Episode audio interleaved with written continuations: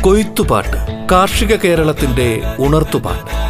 മലയാള മണ്ണിന്റെ കാർഷിക വിജയഗാഥകളും നൂതന കൃഷിരീതികളും.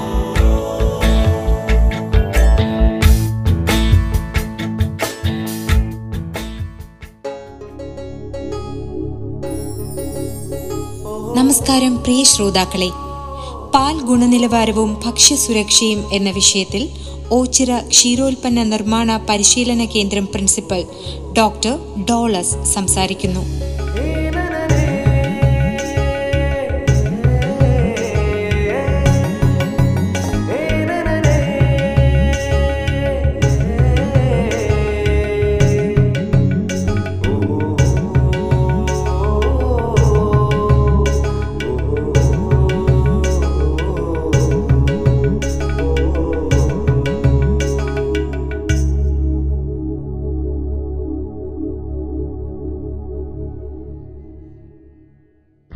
എന്റെ പേര് ഡോക്ടർ ഡോളസ്.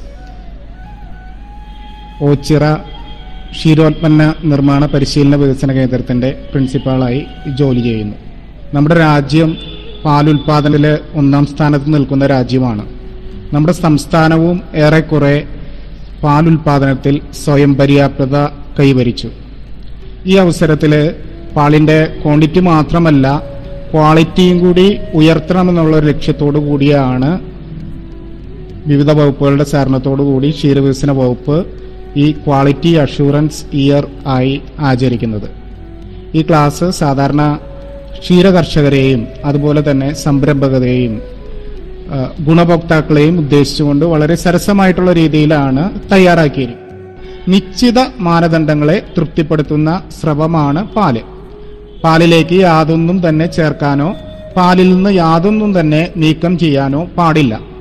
ഈ നിർവചനം പറയുന്നത് ഭക്ഷ്യസുരക്ഷാ നിയമത്തിന്റെ food products and food additive റെഗുലേഷനിലെ chapter ഒന്ന് അധ്യായം ഒന്നിലെ പത്താമത്തെ ഡെഫിനിഷൻ ആയിട്ടാണ് പറയുന്നത്. അതായത് പാലിന്റെ നിർവചനം നിയമ സാധുത്വ പശുവായിരിക്കണം കഞ്ഞിപ്പാൽ അല്ലെങ്കിൽ കൊളസ്ട്രം കലരാത്തതായിരിക്കണം പൂർണ കറവിൽ നിന്ന് ലഭിച്ചതായിരിക്കണം നിശ്ചിത ഗുണനിലവാര മാനദണ്ഡങ്ങളെ തൃപ്തിപ്പെടുത്തുന്ന ഒന്നായിരിക്കണം പാൽ.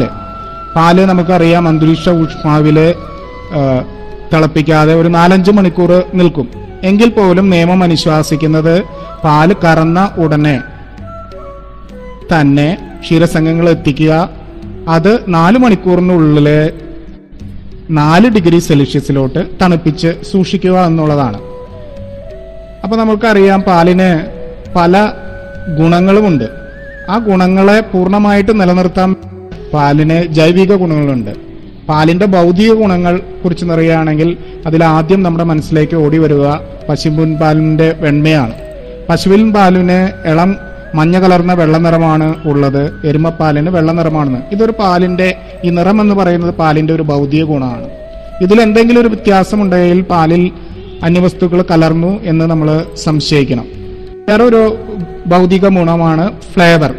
പാലിന്റെ രുചിയും മണവും വ്യത്യസ്ത രുചികളുടെ ഒരു മിശ്രിതമാണ്. ഇനി പാലിന് നൈസർഗികമായൊരു അമ്ലത്വം ഉണ്ട് അപ്പൊ ഈ പാലിൽ കറന്നെടുക്കുന്ന സമയത്ത് കാണുന്ന അമ്ലത്വത്തെയാണ് നൈസർഗിക അമ്ലത്വം എന്ന് പറയുന്നത് നാച്ചുറൽ അസിഡിറ്റി ഇത് പെർസെന്റേജ് ഓഫ് ലാക്റ്റിക് ആസിഡിലാണ് നമ്മൾ എക്സ്പ്രസ് ചെയ്യുന്നത്. അത് പശുവിൻ പാലിനാണെങ്കിൽ പോയിന്റ് ഒന്ന് മൂന്ന് ശതമാനം മുതൽ പോയിന്റ് ഒന്ന് നാല് ശതമാനം വരെയാണ്.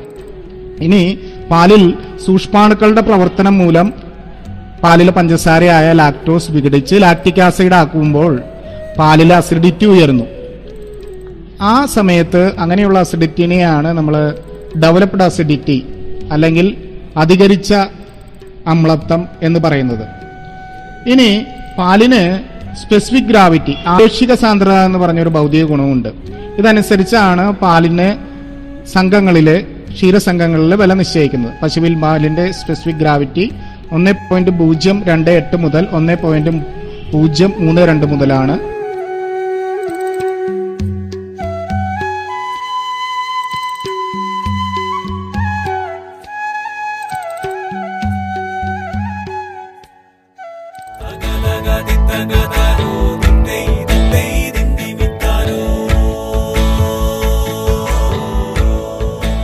കൊയ്ത്തുപാട്ട് കാർഷിക കേരളത്തിന്റെ ഉണർത്തുപാട്ട്. മലയാള മണ്ണിന്റെ കാർഷിക വിജയഗാഥകളും നൂതന കൃഷിരീതികളും.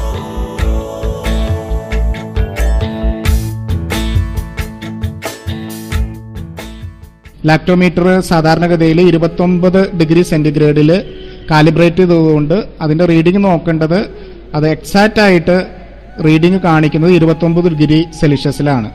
ഇരുപത്തൊമ്പത് ഡിഗ്രി സെൽഷ്യസിൽ കൂടെയാണെങ്കിൽ ആപേക്ഷിക സാന്ദ്രത കുറയും.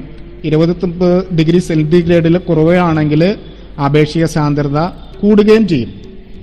പാലിന് വേറൊരു ഭൗതിക ഗുണമാണ് പാലിന്റെ ബോയിലിംഗ് പോയിന്റ് അല്ലെങ്കിൽ കൊതനാംഗം എന്ന് പറയുന്നത്. പാൽ നമുക്കറിയാം വെള്ളത്തിനേലും കുറച്ച് ചൂടിലാണ് തിളയ്ക്കുന്നതിനേക്കാൾ കുറച്ച്. അതിൽ പതിമൂന്ന് ശതമാനങ്ങൾ മാത്രമേ ഖരപദാർത്ഥങ്ങളുള്ളൂ. അതിൽ ബാക്കി എൺപത്തേഴ് ശതമാനവും വെള്ളമാണ്. ഈ ഖരപദാർത്ഥങ്ങളെ ടോട്ടൽ സോളിഡ്സ് എന്ന് നമ്മൾ വിളിക്കും. ഈ ഖരപദാർത്ഥങ്ങൾ കൊഴുപ്പും കൊഴുപ്പിതര ഘടകങ്ങളും ഫാറ്റും എസ് എൻ എഫും ആയിട്ടാണ് വിഭജിച്ചിരിക്കുന്നത്. അപ്പോൾ ഏകദേശം നാല് പോയിന്റ് മൂന്ന് ശതമാനം കൊഴുപ്പും എട്ട് പോയിന്റ് ഏഴ് ശതമാനം കൊഴുപ്പിതര പദാർത്ഥങ്ങളും ഒരു ആവറേജ് ഒരു പാലിൽ അടങ്ങിയിട്ടുണ്ട്. അതിൽ തന്നെ കൊഴുപ്പിതര ഘടക പദാർത്ഥങ്ങളെ മാംസ്യം ലാക്ടോസ് വിറ്റാമിനുകൾ ധാതു ലവണങ്ങൾ എന്ന് എന്നിങ്ങനെ തിരിച്ചിട്ടുണ്ട്. മാംസ്യം ഒരു ഏകദേശം മൂന്ന് പോയിന്റ് നാല് ശതമാനവും ലാക്ടോസ് ഒരു നാല് പോയിന്റ് ഏഴ് ശതമാനവും. ബാക്കി ചെറിയ ഏറ്റവും അത്യാവശ്യമായിട്ടുള്ള പാലിന്റെ ഘടകങ്ങളാണ്. ഇവിടെ കൊഴുപ്പ് പാലിൽ ഗോളങ്ങളായിട്ടാണ് കാണുന്നത്. രണ്ട് മുതൽ ആറ് മൈക്രോൺ വരെയാണ് വലുപ്പം. മാംസ്യമാണെങ്കിൽ പാലിലെ പ്രധാന പ്രധാന മാംസ്യം കേസിൻ ആണ്. ഇതാണ് പാലിന് വെളുത്ത നിറം കൊടുക്കുന്നത്. അതുപോലെ തന്നെ ആൽബുബിൻ ഗ്ലോമുബിൻ അങ്ങനെയുള്ള മറ്റു പ്രോട്ടീനുകളും മാംസ്യങ്ങളും പാലിലടങ്ങിയിട്ടുണ്ട്.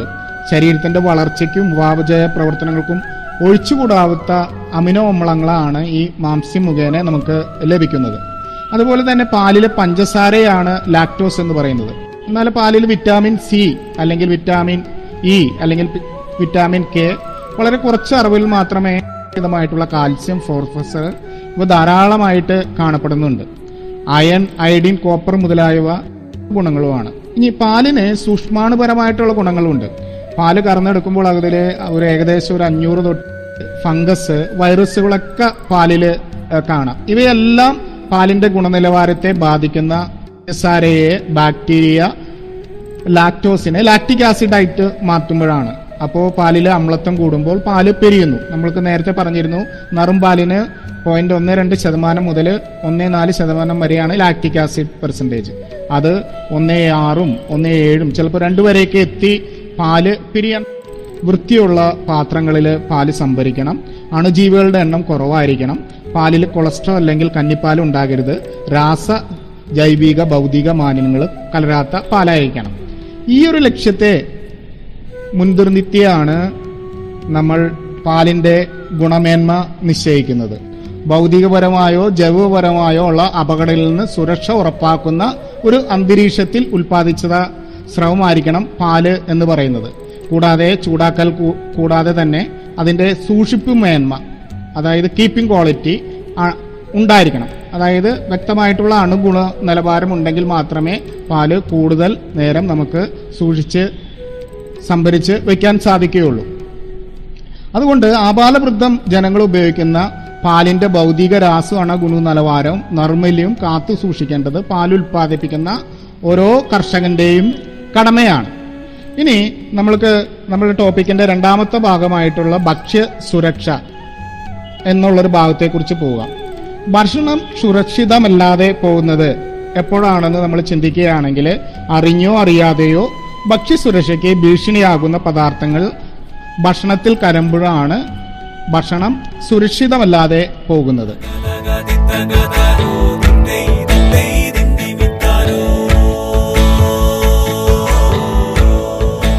കൊയ്ത്തുപാട്ട് കാർഷിക കേരളത്തിന്റെ ഉണർത്തുപാട്ട്. മലയാള മണ്ണിന്റെ കാർഷിക വിജയഗാഥകളും നൂതന കൃഷിരീതികളും. ഇടവേളയ്ക്ക് ശേഷം കൊയ്ത്തുപാട്ട് തുടരും.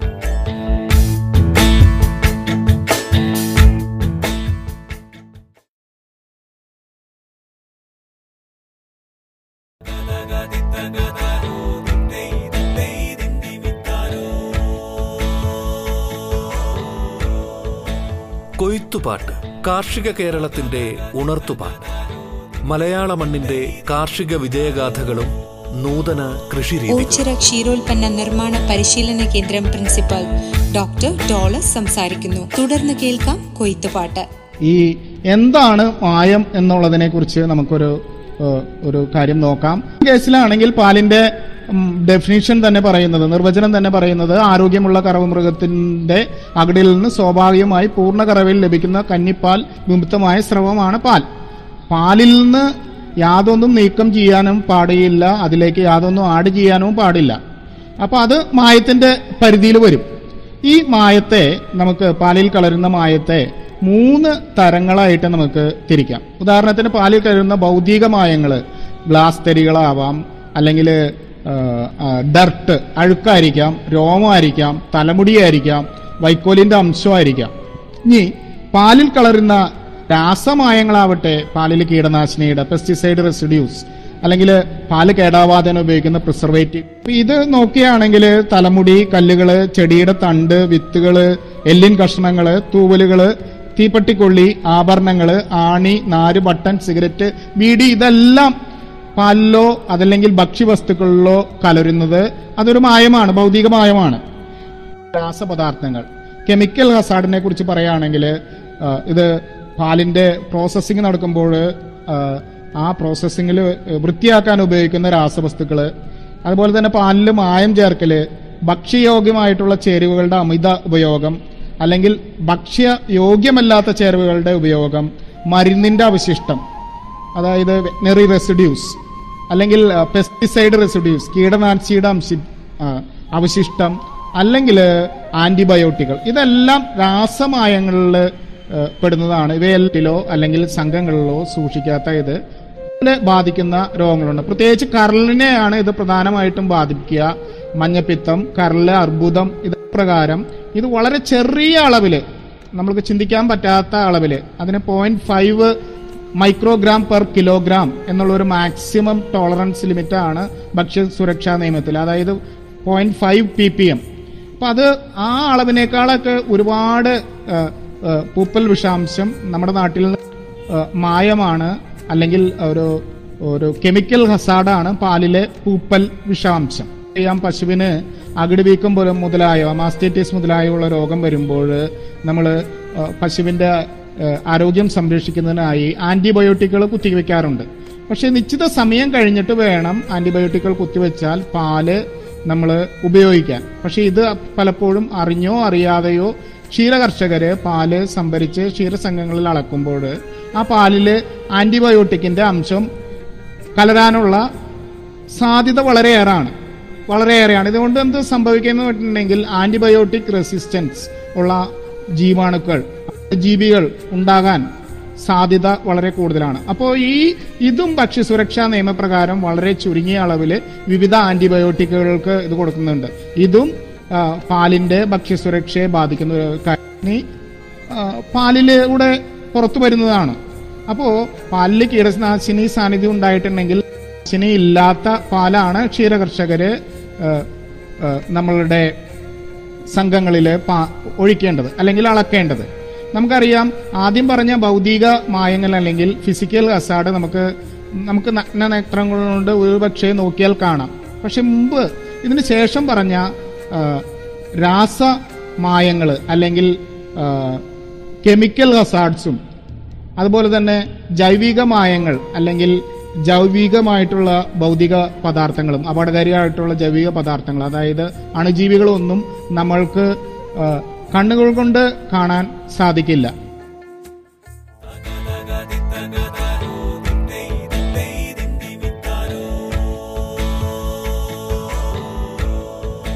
കൊയ്ത്തുപാട്ട് കാർഷിക കേരളത്തിന്റെ ഉണർത്തുപാട്ട്. മലയാള മണ്ണിന്റെ കാർഷിക വിജയഗാഥകളും നൂതന കൃഷിരീതികളും.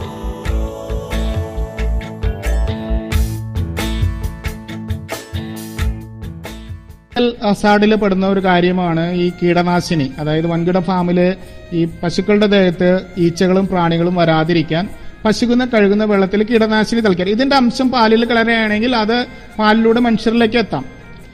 ഇനി അതുപോലെ തന്നെ പാൽ കേടാവാതിരിക്കാൻ കെമിക്കലുകൾ ചേർക്കാനാണ് ഉദാഹരണത്തിന് നമ്മുടെ നാട്ടിലുള്ള ചില വാർത്തകളാണ് ടാങ്കർ ലോറികളിൽ പാൽ കൊണ്ടുപോകുമ്പോൾ ഫോർമാലിൻ ചേർക്കുന്നത്. പാൽ കേടാവാതിരിക്കാനാണ് പാലിൽ ഫോർമാലിൻ ചേർക്കുന്നത്. ഇതും അനുവദനീയമല്ല. ഇനി പാലിൽ കോസ്റ്റിക് സോഡ കലരുന്ന ചില സംഭവങ്ങൾ ഉണ്ടായിട്ടുണ്ട് അതായത് ഡയറിയിൽ പാൽ സംസ്കരണത്തിന് ഉപയോഗിക്കുമ്പോൾ അതിന് സംസ്കരണത്തിന് ശേഷം ആ ഉപകരണങ്ങൾ ക്ലീൻ ഇൻ പ്ലേസ് എന്ന് പറഞ്ഞ ഒരു സിസ്റ്റം മുഖേന കഴുകി വൃത്തിയാക്കാറുണ്ട്. ഇങ്ങനെ കഴിയതിന് ശേഷം പച്ചവെള്ളവും ചൂടുവെള്ളവും കാസ്റ്റിക് സോഡ കൊണ്ട് ക്ലീൻ ചെയ്ത ശേഷം പച്ചവെള്ളം ചൂടവും കൊണ്ട് കഴുകണം കഴുകി ഉണക്കണം. പക്ഷെ ഇത് വൃത്തിയായിട്ടില്ലെങ്കിൽ ഈ ലൈനിൽ കൂടെ പാൽ വീണ്ടും കടന്നു പോകുമ്പോൾ അതിൽ സോഡിയം ഹൈഡ്രോക്സൈഡ് അല്ലെങ്കിൽ കോസ്റ്റിക് സോഡയുടെ അംശം കലരാം. ഇനി സാധാരണയായിട്ട് നമ്മൾ ഇങ്ങനെയുള്ള കാര്യങ്ങൾ വളരെ അപൂർവമായിട്ടേ സംഭവിക്കുകയുള്ളൂ. എങ്കിൽ തന്നെയും സാധാരണയായിട്ട് പാലിൽ ചേർക്കുന്ന മായങ്ങൾ എന്ന് പറയുകയാണെങ്കിൽ ഏറ്റവും സാധാരണ നമുക്കറിയാം പാലിലുള്ളൊരു മായം വെള്ളമാണ്. വെള്ളം ചേർക്കുമ്പോൾ ആ വെള്ളത്തിന്റെ ക്വാളിറ്റി നല്ലതല്ലെങ്കിൽ അതിൽ നിന്ന് പാലിൽ ഭൗതിക മായം അതായത് വരാം. അല്ലെങ്കിൽ പാലിൽ അപകടകരമായിട്ടുള്ള രാസപദാർത്ഥങ്ങൾ ജൈവികമായം വരാം കെമിക്കൽ കെമിക്കൽസ് വെള്ളത്തിലുള്ളത് വരാം. അപ്പം ഇങ്ങനെയുള്ള കാര്യങ്ങൾ വെള്ളം ചേർത്താലും പാൽ ഈ പറഞ്ഞ മായങ്ങളെല്ലാം അതിലൂടെ കടന്നു വരാം. വെള്ളം ചീത്തയാണെങ്കിൽ. ഇനി ഒരിനം പാലിന് മറ്റൊനം പാൽ ചേർക്കുക. അതുപോലെ തന്നെ സ്റ്റാർച്ച് കട്ടി കൂടാൻ പഞ്ചസാര എസ് എൻ എഫ് വർദ്ധിക്കാൻ അതായത് കൊഴുപ്പിതര ഘടകങ്ങൾ വർദ്ധിക്കാൻ വേണ്ടി സ്റ്റാർച്ച് പഞ്ചസാര മുതലായവരൊക്കെ ചേർക്കാം. ജലാറ്റിൻ ചേർക്കാം. ഇനി സാധാരണഗതിയിൽ പ്രിസർവേറ്റീവുകൾ എന്ന് പറയുന്ന ഒരു കാര്യങ്ങളുണ്ട്. പാൽ കേടാവാതിരിക്കാൻ ചേർക്കുന്ന ചില കാര്യങ്ങളാണ്. ഇതും വളരെ അപൂർവമായിട്ടാണ് നമ്മൾ ടെസ്റ്റ് ചെയ്ത് കണ്ടുപിടിക്കുന്നുള്ളൂ. അത് boric acid formaldehyde benzoic acid salicylic acid hydrogen peroxide. ഇനി പാൽ നിങ്ങൾക്കറിയാം അണുജീവികളുടെ പ്രവർത്തനം മൂലം നേരത്തെ പറഞ്ഞിരുന്നു. അണുജീവികളുടെ പ്രവർത്തനം മൂലം പാലിൽ നമ്മളത വർദ്ധിച്ച് പാൽ പിരിയാനുള്ള നമ്മൾ പാലിൽ ഒരു ഭക്ഷ്യസുരക്ഷാ മായമായിട്ട് കാണാറുണ്ട് രാസമായമായിട്ട് കാണാറുണ്ട്. അതിൽ വരുന്ന സംഗതികളാണ്. ഇനി ഇതര മായങ്ങളെ കുറിച്ച് നമ്മൾ പറയുകയാണെങ്കിൽ പാലിൽ യൂറിയ വേണമെങ്കിൽ കലരാം. പാൽ കഴുകുന്ന പാത്രങ്ങൾ കൃത്യമായിട്ട് കഴുകി വൃത്തിയായിട്ടില്ലെങ്കിൽ പാൽ കഴുകാൻ ഉപയോഗിക്കുന്ന ഡിറ്റർജന്റുകൾ ഉപയോഗിക്കാം. പറഞ്ഞ കാര്യങ്ങളിൽ നിന്ന് നമുക്കൊരു കാര്യം അറിയാം. പാൽ ഒരു സമ്പൂർണ ആഹാരമാണ്. നേരത്തെ പറഞ്ഞു പാലിന്റെ ഘടനയും അതിലുള്ള വസ്ത്രങ്ങളും ഉള്ളതുകൊണ്ട് പാൽ വളരെ വേഗത്തിൽ കേടാകുന്നു. സൂക്ഷ്മാണുക്കൾ പെട്ടെന്ന് പെരുകാനുള്ള സാധ്യതയുണ്ട്. മാത്രമല്ല പാലിലുള്ള അണുജീവികളുടെ കാലുകളിൽ നിന്ന് പകരുന്ന രോഗങ്ങളായിട്ട് സൂണോട്ടിക് ഡിസീസ് ആയാലും പാലിലുള്ള അണുജീവികളായാലും രോഗങ്ങൾ പകരാനുള്ള സാധ്യതയുണ്ട്. കളിത്തീറ്റയുടെ ഗുണനിലവാരം പശുവിന്റെ ആരോഗ്യസ്ഥിതി കർഷകന്റെ അറിവ് ക്ഷീരസംഘങ്ങളുടെയും ഡയറി പ്ലാന്റുകളുടെയും മിൽക്ക് ബൂത്തുകളുടെയും ശുചിത്വം. അതോടൊപ്പം തന്നെ ഇത് ഉപയോഗിക്കുന്ന ഉപഭോക്താവിന്റെ അറിവിനെയും ആശ്രയിച്ചിരിക്കുന്നു. ഇങ്ങനെ പറഞ്ഞിരിക്കുന്ന ഈ ഇതിനെ ഈ കണ്ണികളെ ഒരു ശൃംഖലയായിട്ട് ഭക്ഷ്യ ശൃംഖലയായിട്ട് നമുക്ക് കണക്ക് കൂട്ടാം. പാലും പാലുൽപ്പന്നങ്ങളും നമ്മുടെ ഭക്ഷ്യസുരക്ഷയ്ക്ക് ഭീഷണിയായിട്ട് വരും. അപ്പൊ ഇതിന് പരിഹാരം എന്താണെന്ന് വെച്ചിട്ടുണ്ടെങ്കിൽ മനുഷ്യ ഉപഭോഗത്തിന് വേണ്ടി സുരക്ഷിതമായ ഭക്ഷണം ഉണ്ടാക്കാൻ ആവശ്യമായിട്ടുള്ള ഒരു അന്തരീക്ഷം സൃഷ്ടിച്ചാൽ മാത്രമേ ഈ ഭക്ഷ്യ ശൃംഖലയിൽ ഉടനീളം സൃഷ്ടിച്ചാൽ മാത്രമേ നമ്മൾക്ക് ഇതിന് ഈ ഭക്ഷ്യസുരക്ഷയ്ക്ക് വിഘാതമായിട്ട് നിൽക്കുന്ന കാര്യങ്ങൾ തടയാൻ സാധിക്കുകയുള്ളൂ. അതിനുള്ള അടിസ്ഥാന പ്രവർത്തനങ്ങളാണ് പാല പാലുൽപ്പന്നങ്ങളുടെ കാര്യങ്ങൾ പറയുന്നത്. ശരിയായിട്ടുള്ള ശുചിത്വ രേജികൾ ഇതിനെ പ്രീ റിക്വസിറ്റ് പ്രോഗ്രാംസ് എന്ന് പറയും. ഈ അടിസ്ഥാന പ്രവർത്തനങ്ങളെയും ഘടകങ്ങളെയും.